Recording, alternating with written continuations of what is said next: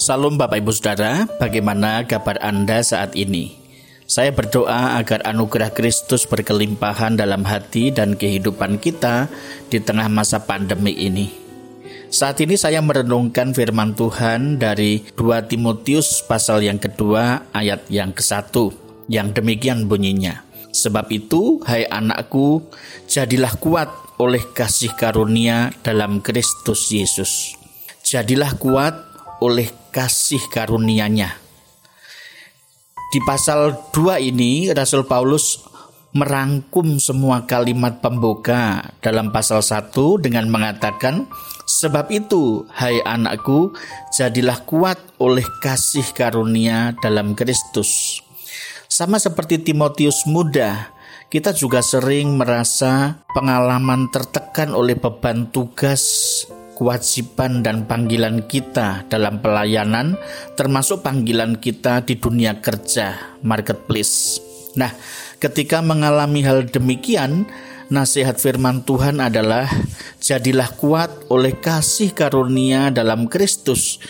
Itu artinya kita harus menambahkan keteguhan hati kita untuk semakin mengandalkan Tuhan dan kuasanya Mungkin ada di antara kita yang saat ini merasa beban dan tugas kita semakin berat, apalagi dalam situasi pandemik ini, dengan harus segera menyesuaikan dalam kenormalan yang baru, kita merasa beban di pundak kita semakin berat, sehingga melemahkan semangat kerja atau pelayanan kita. Maka, yang kita perlukan adalah kerendahan hati untuk meminta bantuan Tuhan.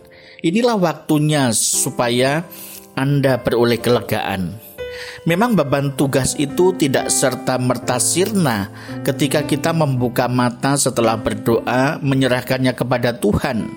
Tetapi kuasa Tuhan akan mengubahkan cara pandang kita dan kuasanya akan memberi kelepasan sehingga kita mampu melihat tugas itu sebagai hak istimewa atau suatu kehormatan bukan lagi beban dalam panggilan pelayanan dan panggilan tugas kerja kita. Setiap kali Anda merasa jemu dengan pekerjaan Anda dan siap melarikan diri seperti Yunus, maka doronglah diri Anda dengan apa yang Allah katakan kepada Gideon.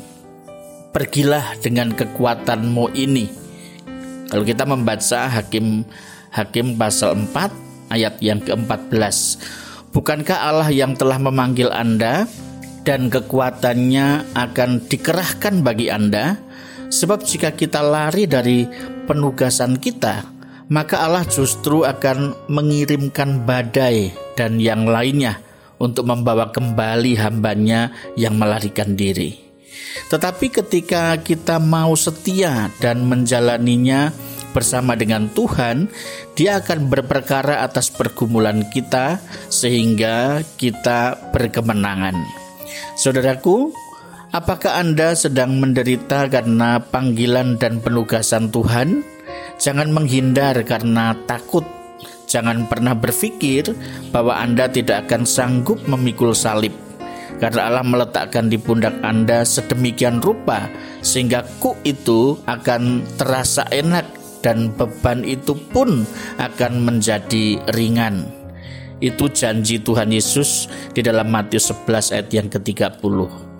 Dan di saat-saat yang genting itu, Tuhan sanggup mengaruniakan kepada Anda penglihatan akan kasihnya yang menyelesaikan penderitaan salib dengan berserah penuh kepada Bapaknya untuk dapat mengasihi Anda dengan sempurna. Tuhan yang sudah mengalami puncak penderitaan akan menghibur saudara sehingga Anda sanggup penanggungnya dan melewati pergumulan ini. Nah, saudara, andalkanlah Allah, mintalah setiap hari kekuatan yang berkesinambungan dari tahta karunia-Nya. Bersabarlah, menunggu di hadapannya dengan setia, sebab di tengah kesusahan hidup ini Tuhan kita adalah Tuhan Allah yang peduli.